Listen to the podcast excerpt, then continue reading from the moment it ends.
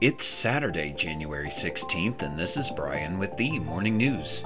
Give us five minutes and we'll give you the headlines you need to know to be in the know. State officials in Texas are blocking federal Border Patrol agents from accessing a busy section of the U.S. Mexico border, a move that represents an escalation of a standoff between Texas Governor Greg Abbott and the Biden administration on authority over the U.S. Mexico border. The development came after state law enforcement officials in the border town of Eagle Pass took control of the city owned Shelby Park against the wishes of the city, Mayor Rolando Salinas said on social media Wednesday night. The Riverside Park near downtown is a primary site for city gathering and recreation. It has also become a hotspot for migrants crossing the Rio Grande from neighboring Piedras Negras, Mexico. An emergency court filing says that Texas is preventing Border Patrol from the staging area where agents evaluate apprehended migrants.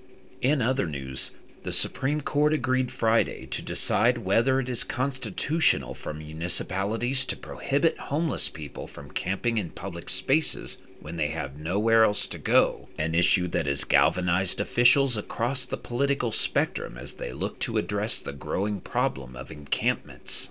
The case involves civil ordinances in the small Oregon city of Grants Pass, which prohibited homeless individuals from sleeping in public with rudimentary protections from the elements such as blankets. In a 2 to 1 ruling, the Ninth U.S. Circuit Court of Appeals found the measure violated the Eighth Amendment's prohibition against cruel and unusual punishment. The cases have loomed over homelessness policy in western cities, where government officials say courts have interpreted the rulings to prevent them from clearing homeless encampments even when they have become dangerous or unsanitary. Around the world, with rallies and concerts attended by thousands of flag waving supporters, Taiwanese are preparing to elect a new president and legislature today in what many see as a test of control with China which claims the self governing island republic as its own. The race is tight, and both China and Taiwan's key ally, the United States, are weighing in on political and economic issues they hope will sway voters. The election pits Vice President Lai Ching-te, representing the Democratic Progressive Party known as the DPP, against Hou Yu of the main opposition Nationalist Party, also known as the Kuomintang or KMT, and the former mayor of the capital city of Taipei, Ko Wen-je of the Taiwan People's Party. Back in the US, the Federal Reserve ran an operating loss of $114.3 billion last year, its largest ever, a consequence of its campaign to aggressively support the economy in 2020 and 2021 then jacking up interest rates to combat high inflation. The losses added to already large federal deficits that have required bigger auctions of Treasury debt. The central bank's losses could continue for as long as short term interest rates remain near current levels. That has the potential to fuel new political attacks on the Fed, though there have been no signs of that so far.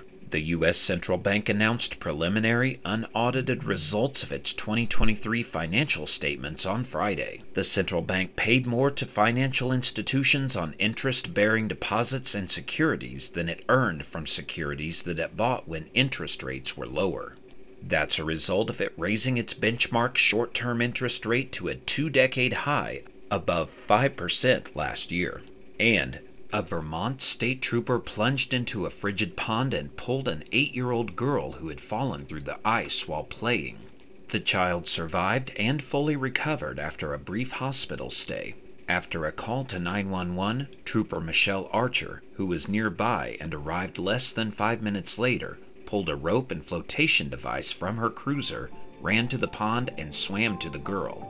She swam back to the shore with the girl, and a second trooper who arrived as she was bringing her out of the water carried the child to a waiting ambulance.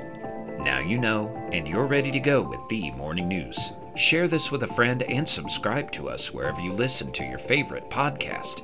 You can also sign up for our newsletter at themorningnews.com. Thank you for listening.